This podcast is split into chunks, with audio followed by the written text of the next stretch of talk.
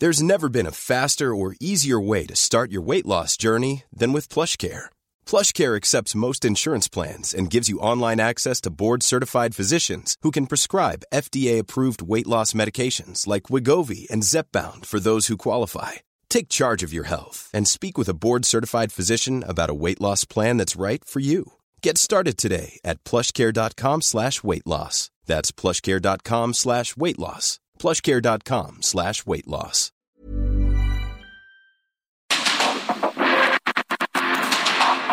Porque el mundo actual no se entendería sin la economía, las finanzas y los negocios. Acompaña a Mario Maldonado, el columnista de negocios más joven y objetivo del periodismo financiero en su programa. Bitácora de negocios.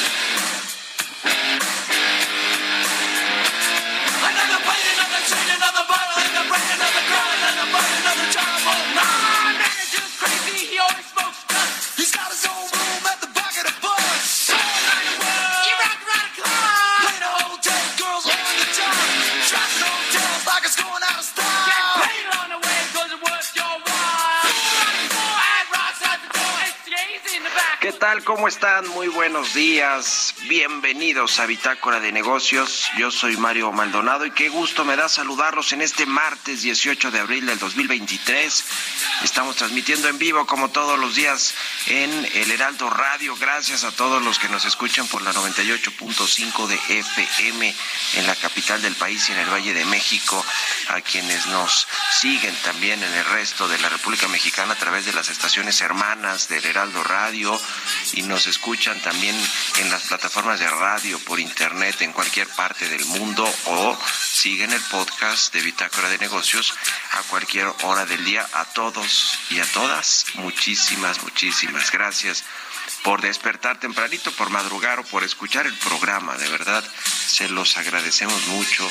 Y comenzamos este martes, siempre un poquito de música antes de entrarle a la información para arrancar de buenas la mañana, el día y el programa.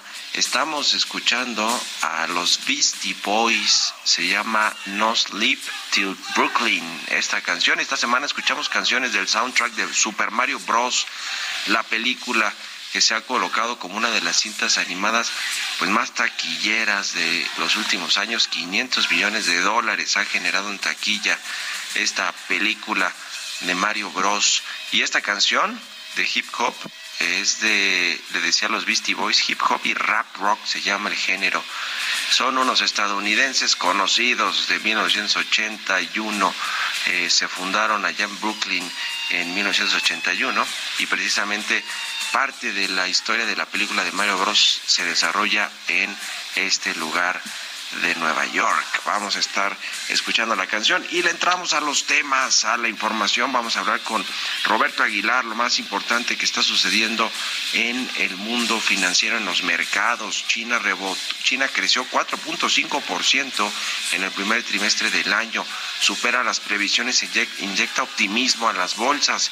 El petróleo pierde, eh, pues, eh, de, pierde ajeno al dato del PIB de China el dato del petróleo importante también, la cotización internacional de los marcadores del petróleo, del West Texas, del Brent, de la mezcla mexicana también importante, y la pausa, Elon Musk incursiona en inteligencia artificial con Truth GPT.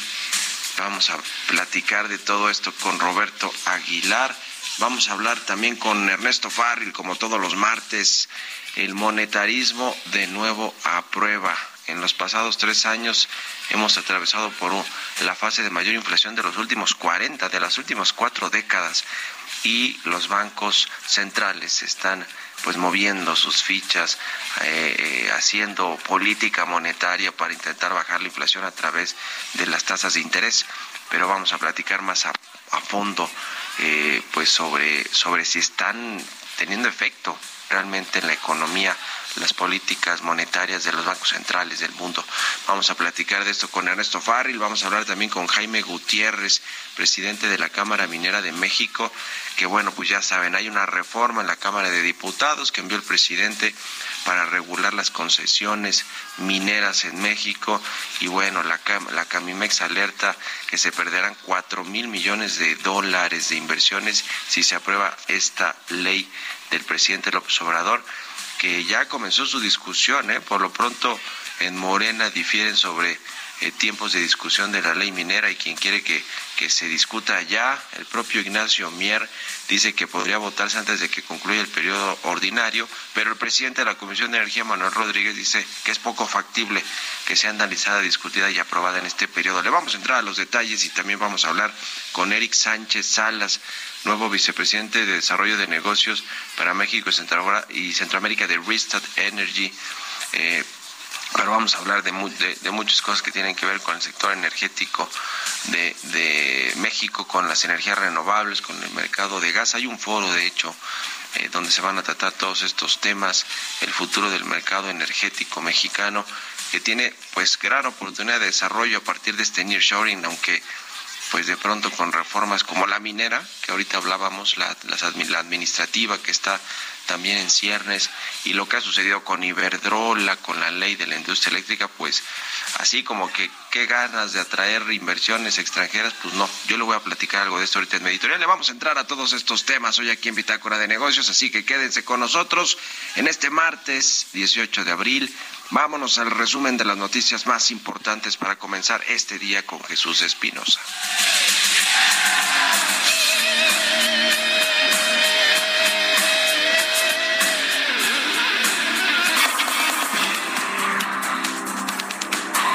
Una investigación de mexicanos contra la corrupción y la impunidad basada en documentos filtrados por el grupo activista Guacamaya señaló al secretario de la Defensa Nacional Luis Crescencio Sandoval por usar injustificadamente los recursos públicos para financiar salidas al extranjero. Correos de la Sedena también indicaron que esta planeó e hizo llegar a Luis Crescencio Sandoval la confirmación del itinerario para una estancia de 14 días en Italia en el verano del 2022 con visitas a cotizados atractivos de ciudades como Venecia, Milán, Roma y Florencia. Se estima que el costo del viaje sin contabilizar comidas, compras o el transporte aéreo casi alcanzó los 2.5 millones de pesos. Políticos de oposición exigieron que se le investigue al secretario de la Defensa Nacional, además de que se presente en comparecencia para que explique dichos viajes. Marco Cortés, presidente nacional del PAN y el coordinador del mismo partido en la Cámara de Diputados, Jorge Romero, exigieron que se abra una investigación. El dirigente nacional del PAN también cuestionó la iniciativa que envió al Congreso de la Unión el presidente López Obrador para extinguir Financiera Nacional de Desarrollo Agropecuario, Rural, Forestal y Pesquero, pues consideró que ello afectará más al campo de nuestro país. José Abugaber, presidente de la Confederación de Cámaras Industriales, señaló que México tiene que aprovechar el nearshoring para incrementar el Producto Interno Bruto por arriba del 4% a partir del 2024, soportado por una política industrial. Agustín Carstens, director del Banco de Pagos Internacionales, dijo que los bancos centrales de todo el mundo han estado subiendo las tasas de interés para luchar contra la inflación. Afirmó que para evitar un régimen de alta inflación a largo plazo puede ser necesario mantener las tasas más altas y durante más tiempo de lo que se pensaba, incluso a costa de ralentizar las economías.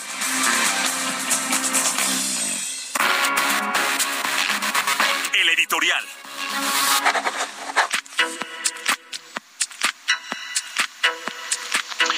Pues hablando de este asunto del nearshoring, precisamente esta palabra que está en boca de todos, de todos los mexicanos y de todos los empresarios que quieren que llegue la inversión y de los funcionarios públicos, ¿eh?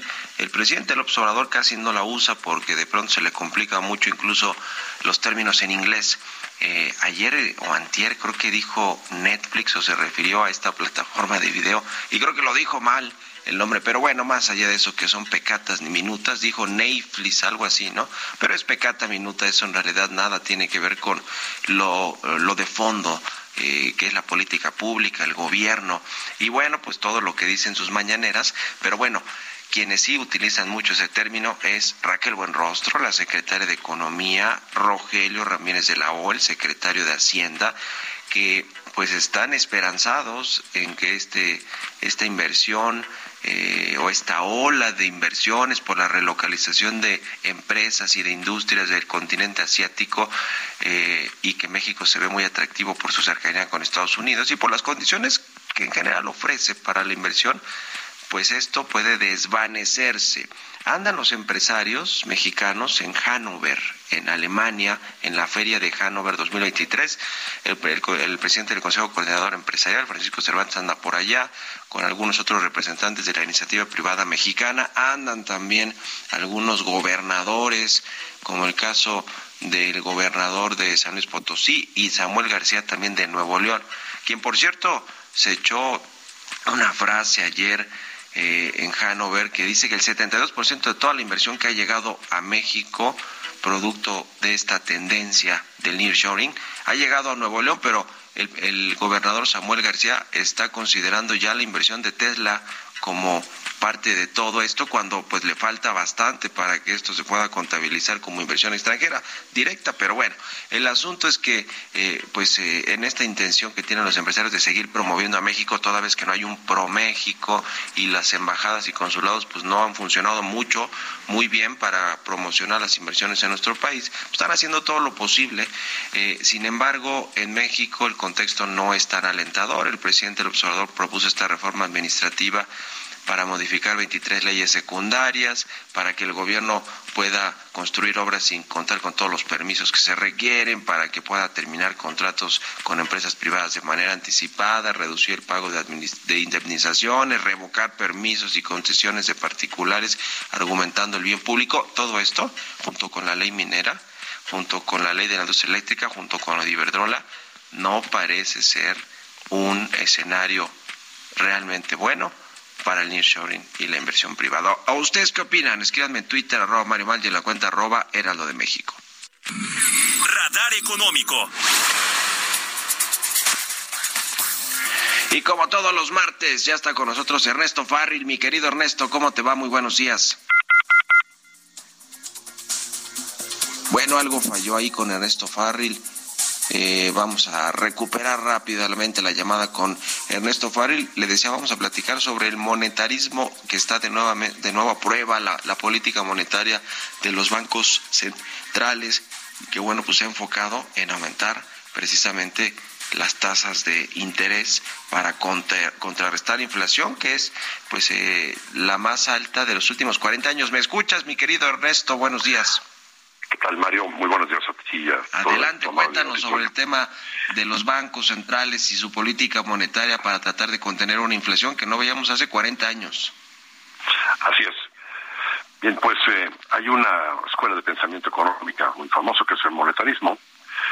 Esta dice que cuando hay un incremento de la cantidad de dinero en circulación y esta no es correspondida por la producción de bienes y servicios, en automático se genera inflación. Y a la inversa, si contraes la cantidad de dinero en circulación, retiras dinero y pues eh, puedes incluso generar una deflación de precios. Bueno, pues eh, ¿qué pasó con esa teoría y lo que está sucediendo con la inflación y qué puede pasar hacia adelante? Por ejemplo, después de la gran recesión, o sea, con la crisis hipotecaria del 2008, los bancos centrales empezaron a implementar sus políticas monetarias extremas, creando dinero cantidades nunca antes vistas y bajando las tasas de interés a niveles cercanos a cero o incluso hasta negativos. Fueron varios años. Sin embargo, la inflación en el mundo se mantuvo los 10 años siguientes, del 2009 al 2019, muy por debajo del promedio histórico. Aquí el factor decisivo para esta circunstancia un poco contradictoria con la teoría monetarista fue el factor de China, que con sus costos bajos eh, pues inundaba el mercado global con precios de mercancías muy bajos. Después viene eh, la pandemia. Los, bancos centrales ya estaban desarticulando sus políticas extremas, pero en el 2020 llega la pandemia y vuelven otra vez los bancos centrales a inundar de dinero eh, a las economías, y a bajar las tasas de interés. Sin embargo, ahora sí se está generando inflación. Pero esa inflación no corresponde solo a la cantidad de dinero inyectada por los bancos centrales, sino que también hubo políticas fiscales de los gobiernos, donde hubo un gasto excepcional, déficit fiscales enormes, ¿no? Y también influyó en, este comportamiento de mayor inflación después pues, la el intento de invasión de Rusia en Ucrania, con lo cual pues, se disparan los precios de, de los energéticos y los granos y los fertilizantes. Y adicionalmente con los confinamientos en China se interrumpieron las cadenas de suministro. Todo esto es el cuadro, digamos, a través del cual se generó la inflación que todavía estamos padeciendo. Pero ahora los bancos centrales están coincidiendo otra vez en desarticular sus políticas monetarias y están retirando dinero de la circulación y subiendo tasas. Sin embargo, todavía persiste una inflación eh, elevada y que difícilmente eh, se, está resistiendo, digamos, a seguir bajando por otras circunstancias como pues los recortes de producción que está haciendo Rusia y eh, la OPEP, el petróleo. y bueno, pues todo esto nos lleva a lo siguiente. Es probable que si con el incremento de tasas con la crisis bancaria, que empieza a haber signos de contracción de lo, del crédito, con el alza de tasas de interés que todavía no ha terminado y el estar recogiendo dinero, eh, pues todo eso nos lleva a un escenario de con mayor probabilidad de una recesión en el futuro.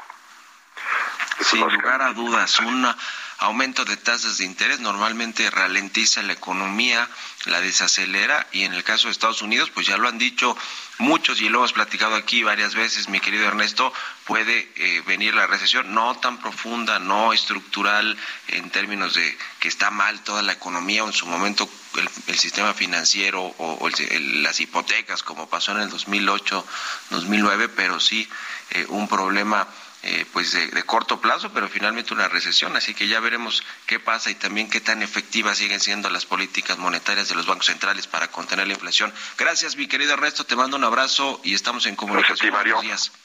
Que tengan excelente día a todos. Hasta luego. 6 con 21, vamos a otra cosa. Economía y mercados.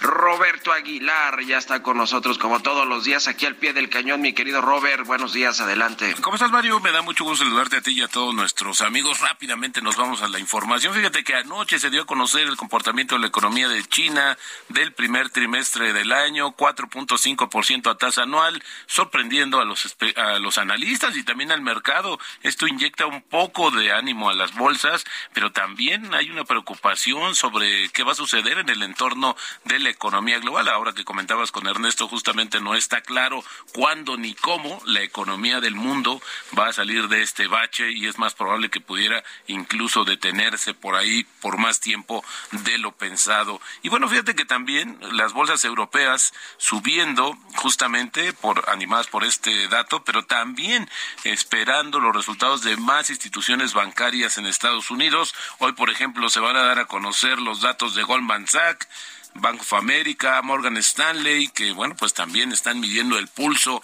del sector bancario en Estados Unidos luego de este tropezón que hubo con algunas instituciones que bueno, pues al final del día no queda muy claro si finalmente ya se superó al 100% esta situación. Por el otro lado, te comento que el petróleo caía por segundo día consecutivo, ya que los optimistas datos económicos de China no lograron desviar la atención de una posible alza de las tasas en Estados Unidos y de una mayor preocupación respecto a las perspectivas de crecimiento. Bueno, ayer lo comentamos ya la apuesta de un incremento el próximo mes de un cuarto de punto en Estados Unidos, pues está en 80 otro de los factores que eh, justamente eh, afectó a los precios internacionales del petróleo, pues fueron fue el hecho de que el gobierno federal de Irak y el gobierno regional de Kurdistán avanzaran hacia la reanudación de las exportaciones de petróleo del norte desde el puerto turco de Seyhan después de que se interrumpieran el mes pasado. También fíjate que la confianza de los inversionistas alemanes cayó inesperadamente en abril, ya que los expertos del mercado financiero ven unas condiciones operaciones crediticias más restrictivas en los próximos meses. Esto lo dijo justamente el Instituto de Investigación Económica ZEW y este índice de confianza económica del instituto bajó a 4.1 puntos desde los 13 puntos de marzo. Se cayó de manera importantísima. Reuters, un sondeo, esperaban justamente una lectura de 15.3 puntos en abril, pero bueno, se desplomó justamente la confianza de los inversionistas en Alemania. También quien hizo declaraciones ayer fue Agustín Carstens, el ex eh, titular del Banco de México, ahora la cabeza mayor justamente del Banco Internacional de Pagos, y dice que es probable que las tasas de interés se mantengan elevadas y por más tiempo de lo que se había pensado, ya que mientras más duren elevados los precios, las expectativas para controlarla se pues se desanclan y se afianza lo que dice él, una psicología inflacionaria en los consumidores. Y bueno, pues también ayer el multimillonario Elon Musk dijo que lanzará una inteligencia artificial a la que llama Truth GPT en aparente desafío justamente con el chat, chat GPT. Y bueno, pues va, dice ahí que vaya a poner en marcha algo que llamó Trump GPT, una inteligencia artificial que busque la verdad máxima e intente comprender la naturaleza del universo. ¿Cómo ves, mi estimado Así fue lo que dijo justamente este empresario. El tipo de cambio en 17.98, luego de marcar un 18.14 y una ganancia anual de 7.6%. Mario, hasta aquí la información. Vamos a un corte. Regresamos con más aquí en Bitácora de Negocios.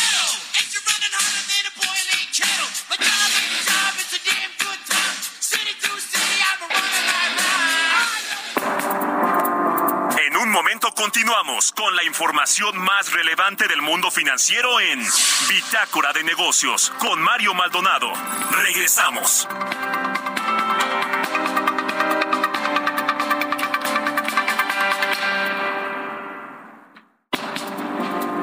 Estamos de vuelta en Bitácora de Negocios con Mario Maldonado.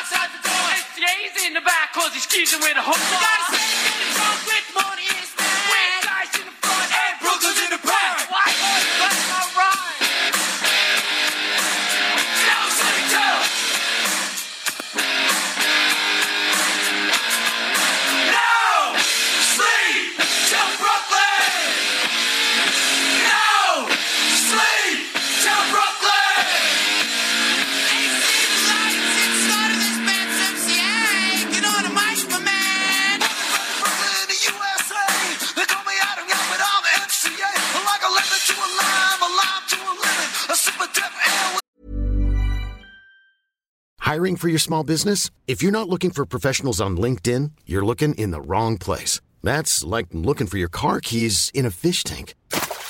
LinkedIn helps you hire professionals you can't find anywhere else, even those who aren't actively searching for a new job but might be open to the perfect role. In a given month, over 70% of LinkedIn users don't even visit other leading job sites. So start looking in the right place. With LinkedIn, you can hire professionals like a professional. Post your free job on linkedin.com slash people today.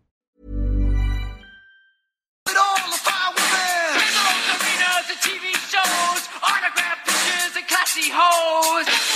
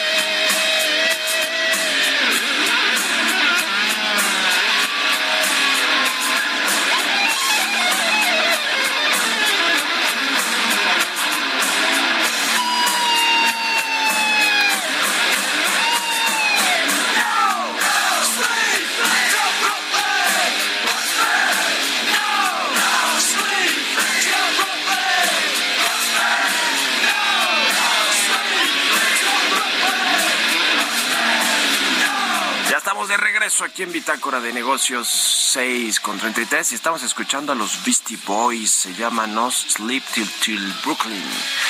No Sleep Till Brooklyn es esta canción de los Beastie Boys, que es una banda que comenzó en los 80, en 1981 en Brooklyn, en Nueva York y precisamente es parte del soundtrack de la película Super Mario Bros que es una de las más taquilleras de la historia de, de, las películas animadas más taquilleras y por eso estamos escuchando parte de este soundtrack de Mario Bros. Vámonos al segundo resumen de noticias con Jesús Espinosa.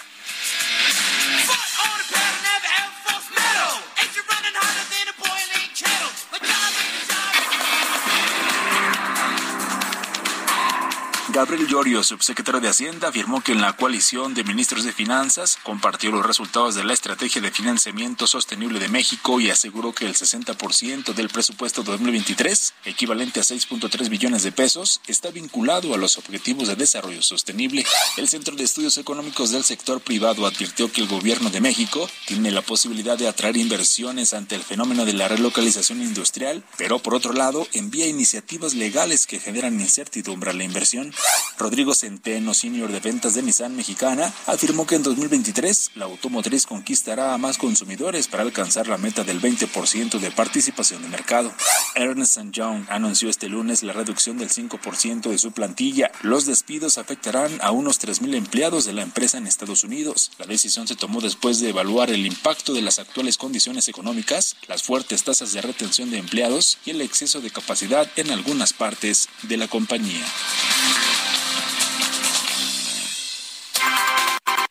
Entrevista.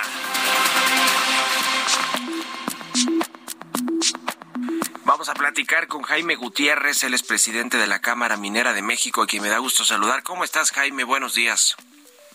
Muy bien, muy buenos días. Gracias a ustedes por esta oportunidad de comunicar sí, pues, pues hay, una reforma, una iniciativa de reforma en la Cámara de Diputados que dice Ignacio Miera, el coordinador de los, de los diputados de Morena, que quieren sacarla antes de que termine este periodo de sesiones. Eh, el presidente de la Comisión de Energía en la Cámara de Diputados dice que pues él, él no cree que les dé tiempo para sacar esta iniciativa toda vez que pues es muy importante y transversal para todo el sector minero, ¿no? ¿Cómo ven ustedes? Ya, ya han, mandado comunicados diciendo que pues no les gusta nada el tema de lo de, las concesiones, de reducir las concesiones y que solo se puedan renovar una vez. Eh, ¿Qué nuevas cosas eh, están en la discusión sobre la mesa? Y si han platicado también con la oposición en, en el Congreso, ¿qué nos dices, eh, Jaime? Sí, cómo no. Eh, primero, eh, sí quiero mencionar que nosotros en Cámara Minera vemos esta iniciativa de modificación a la ley, a la ley minera, y adolece de muchas fallas, eh, inclusive de redacción. Afortunadamente ya estamos en pláticas con las autoridades eh, federales revisando cada punto de esta iniciativa. Y efectivamente hemos tenido entrevistas con, eh, con los diferentes eh, miembros de la Cámara de Diputados, este, de todas las fracciones, indicando cuál es nuestra inquietud. Eh, en, en, eh, en, que hay puntos eh, pues totalmente imposibles eh, de cumplir. Lo que nosotros proponemos en consecuencia es que es necesario tiempo para poder presentar nuestras propuestas mediante un foro abierto. Porque, pues, ¿cuál es la prisa presentar esta iniciativa en Fast Track? No entendemos cuál es la prisa en lugar de que ambas partes eh, con sus expertos dialoguen, platiquen, vean lo que es posible y lo que no es posible. Como mencioné eh, anteriormente, afortunadamente ya las eh, autoridades federales han mostrado apertura para para este poder revisar cada punto de esta iniciativa. Eh, ¿Nos tendremos tiempo o no? Pues un día sabemos que sí tenemos, tendríamos tiempo para poder eh, discutir esto en, en una próxima eh, sesión eh, eh, de, de la Cámara de Diputados, pero al día siguiente te, nos indican que no, que no vamos a tener tiempo y que se tendrá que realizar fast track. Esa es la situación en la en la actualidad, cómo estamos en estos momentos. ¿Quién propuso, ideó esta iniciativa de reforma al sector minero, a la ley minera? Te lo pregunto, Javier Gutiérrez, presidente de la Cámara Minera de México, porque, eh, Jaime, perdón, Jaime Gutiérrez, eh, te lo pregunto porque pues eh, no sé si todavía la Secretaría de Economía realmente está pues al frente en términos de pues ser la autoridad que representa a la industria minera desde el lado del gobierno, porque había una subsecretaría minera y se extinguió o, se difuminó allí en la Secretaría de Economía. Eh, no sé si algún subsecretario, el subsecretario de Industria o la misma Raquel Buenrostro, ¿de quién es la autoría de esta ley minera que está en la Cámara de Diputados? Eh, inicialmente tenemos eh, conocimiento que esta modificación a la ley viene de presidencia, pero quién eh, y cómo se redactó y se hizo seguramente, pues intervienen varias varias entidades, entre otras este, recursos naturales, medio ambiente, entre otras eh, misma de la Secretaría de Economía, de Recursos Hidráulicos, eh, etcétera. Pero, pues, por, con el afán de sacarla demasiado rápido, trae muchas incongruencias. Esas incongruencias que ya se están trabajando ahorita en la Secretaría de Economía, como el otorgar concesiones eh, este, por una sola sustancia, eh, pues lo cual es imposible totalmente. El desconocer que la industria minera es de largo plazo y no podemos poner, acotar los plazos tanto para exploración como para explotación o el pretender que sea el Estado quien solamente ellos puedan eh, este, realizar la exploración de las minas, cosa totalmente fuera de lugar, dado las cantidades.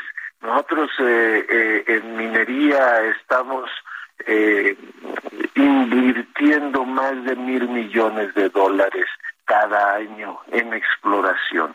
los recursos que tendría que tener Servicio Geológico Mexicano quien realizaría aparentemente la exploración, pues no alcanzan para, para esto. Y más si consideras que esas inversiones puedan llegar a ser de fondo perdido, porque nadie te garantiza que aunque estés gastando dinero en explorar, vayas a tener éxito. Esas son parte de las incongruencias que ustedes ven ahí en la Cámara Mina de México. Ahora, te pregunto, Jaime, eh, pues qué va a suceder, eh, por ejemplo, con los tratados comerciales y estoy hablando en específico del TEMEC, toda vez que hay mucha inversión canadiense en México, también vulnera lo que se firmó en los acuerdos comerciales porque pues el sector eh, energético, el eléctrico en lo particular, pues está en una serie de consultas, quizá muy cerca de los paneles de controversia, precisamente porque empresas extranjeras de Estados Unidos y de Canadá consideran que se han eh, pues violado eh, lo, lo, lo, acordado en el TEMEC y se discrimina a sus empresas. ¿Estaríamos en una situación similar? Eh, yo creo que sí, por eso es necesario el, el que haya diálogo, el que haya entendimiento, el que se apruebe la discusión en un foro abierto donde intervengan pues con más lógica todos los especialistas, tanto de nuestra parte como de parte de la de las autoridades. Claro que sí, eh, de aprobarse esta iniciativa como tal podría generar demandas internacionales. Eh, eh, no es posible que se, pues es un trato discriminatorio si las empresas paraestatales son son las que realizarían en este caso exploración exclusivamente. Eh, sí hemos estado en contacto con representantes de las empresas eh, que son mexicanas pero tienen capital extranjero y hay mucha preocupación, hay mucha preocupación de cómo es cómo se aplique, eh, eh, cómo se modifique la ley. Repito, estamos en pláticas actualmente, pero no sabemos si alcanzará el tiempo ante la insistencia de, de la Cámara de Diputados de sacarlo vía fast track. Sí, sí, sí, es lo que dijo Ignacio Mier ayer, el coordinador de los diputados de Morena. Pues ya veremos qué sucede. Están, no, no hay cabildeo directo ahora sí que de los de los magnates como la REA, Bayeres, Slim, que están pues en, muy metidos en el sector minero y que tienen pues algo de interlocución con el gobierno y con Palacio Nacional? Seguramente deben de tenerla, porque eh, pues la afectación es para todos, para a la pequeña minería, a la mediana minería, con esto pues lo borrarían totalmente del, del mapa. Y la gran minería, pues por supuesto que se ve muy afectada también. Seguramente no lo sabemos, pero seguramente debe de haber eh, interlocución con, eh, con, con presidencia en cuanto a los efectos que tendría de aprobarse eh, estas modificaciones a la ley. Pues vamos a estar muy pendientes de lo que suceda en la Cámara de Diputados con este dictamen, con la eh, discusión, si se abren estos foros de Parlamento abierto, que pues ustedes obviamente participarán y toda la industria minera en, en, esto. Y, y, estamos en contacto, si nos permites, Jaime Gutiérrez, presidente de la Cámara Minera de México. Muchas gracias por estos minutos y muy buenos días. Gracias a ustedes, buenos días. Que estés muy bien, hasta luego, seis con cuarenta y cinco. Bueno, ya le decía este asunto de la, de la minería junto con las reformas en el sector energético eh, o los cambios que han habido, junto con todo, ¿no? Hasta con lo del INE, el tribunal, la reforma administrativa. Y yo recuerdo que el presidente López Obrador habrá dicho el año pasado en uno de sus informes eh, que ya no iba a mandar iniciativas de reforma, que ya no le daba tiempo. Y bueno, pues parece que el tiempo lo tiene y de sobra para enviar todo lo que se le ocurra al presidente del observador al Congreso. Vamos a otra cosa, 6 con 46. Historias empresariales. El tren Maya se inaugurará el primero de diciembre del 2023, eso dice el presidente López Obrador, en medio, eso sí, de inconformidades por parte de ejidatarios, de denuncias por despojo de tierras. Se estima que las primeras máquinas del tren Maya lleguen en julio para hacer las primeras pruebas de rodamiento en las vías y bueno, pues todo el, daño eh, eh, al ecosistema, al medio ambiente y a las tierras eh, de, de, los pueblos originarios allá en el sureste mexicano, pues ahora sí que no le están importando a nadie, ¿eh? menos a alguien del gobierno, eso sí. Vamos a escuchar esta pieza que preparó mi compañera Giovanna Torres. De acuerdo con información de la agencia EFE, Oscar Lozano Águila, director de la empresa de la Secretaría de la Defensa Nacional, aseguró que la fecha para poner en marcha el tren Maya sigue firme para el primero de diciembre del 2023. En los últimos meses, los trabajos de una de las obras más representativas de la administración del gobierno federal se han acelerado en Quintana Roo y Yucatán, e incluso las visitas de supervisión que realizaba el presidente López Obrador mensualmente ahora se hacen cada 15 días. Atrás del Aeropuerto Internacional de Cancún se construye una de las estaciones más grandes de todo el proyecto.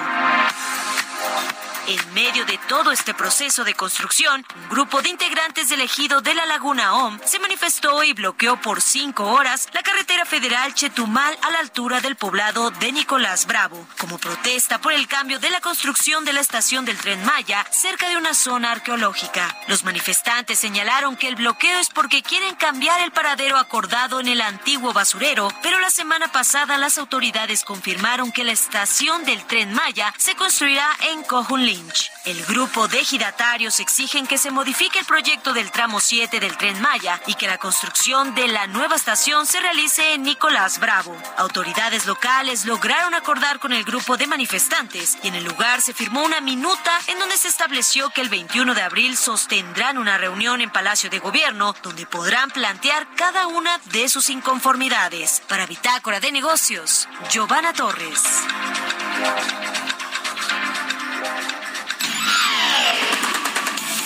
Mario Maldonado en Bitácora de Negocios.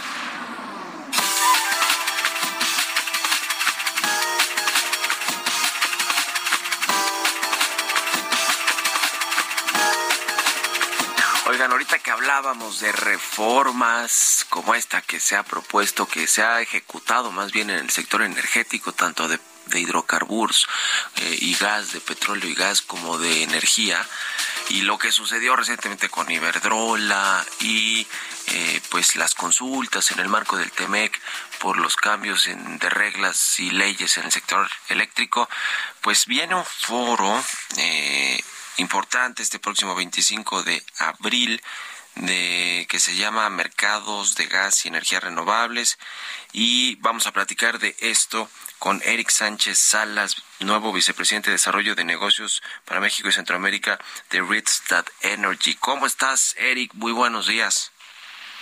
Hola, ¿qué tal, Mario? Gusto en saludarte de nuevo. Igualmente, pues platícanos un poco primero del foro, qué van a presentarse, qué posturas, qué temas, eh, quiénes van a estar, cuéntanos un poquito. Seguro, Mario, antes que nada, digo, gracias por el espacio. Eh, eh, en el foro lo que buscamos es un poco hacer eh, como una suerte de landing de la empresa en el país y para esto, digo, estamos buscando tener a los líderes globales de especialidades. Estará nuestro uh, Senior Vice President de Análisis de Mercados de Crudo. Digo, es alguien que tiene la experiencia de haber sido el Head Economist de la OPEC y haber trabajado en posiciones similares para BP en el caso de gas. Lo mismo también estará ah, el, el, quien es el responsable global de el, analizar el mercado de gas natural y, y power o generación a nivel mundial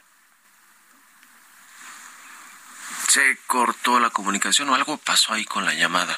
Estamos platicando con Eric Sánchez Salas, le decía experto en el sector energético. Nosotros lo, lo, hemos entrevistado varias veces aquí sobre diversos temas que tienen que ver con el sector de hidrocarburos, del petróleo y del gas y de energía eléctrica también.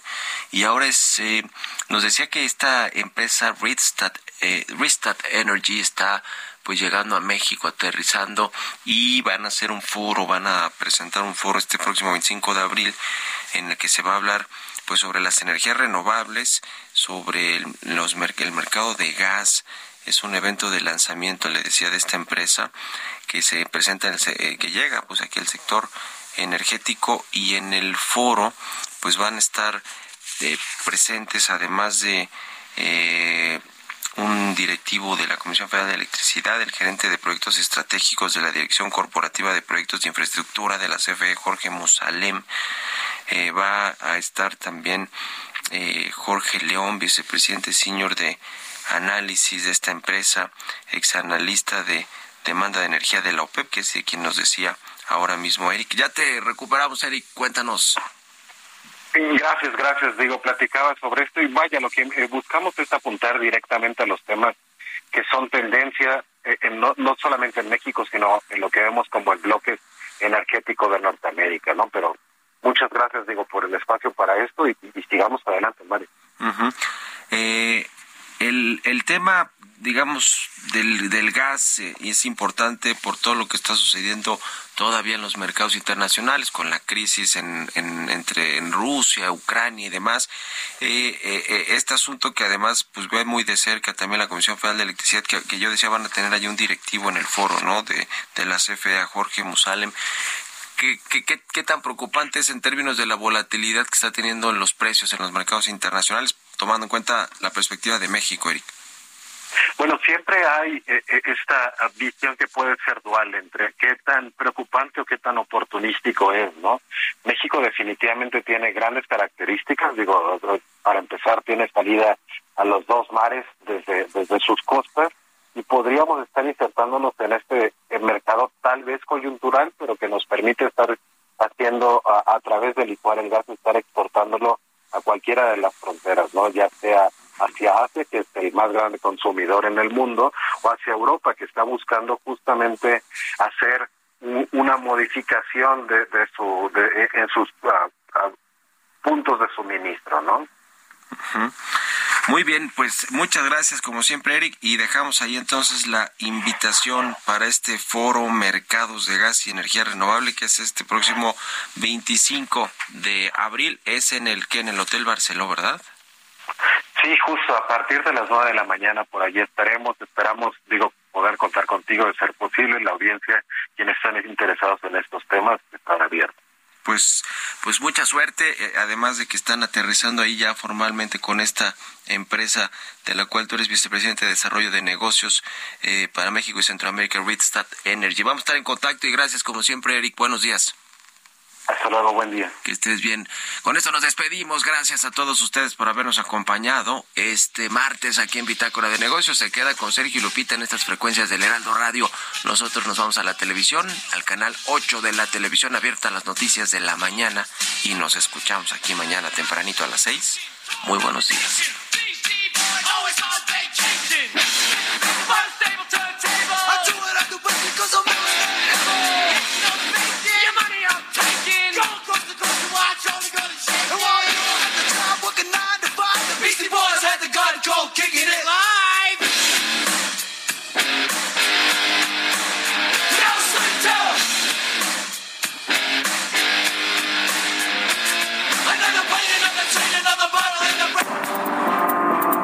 Fue Bitácora de Negocios con Mario Maldonado.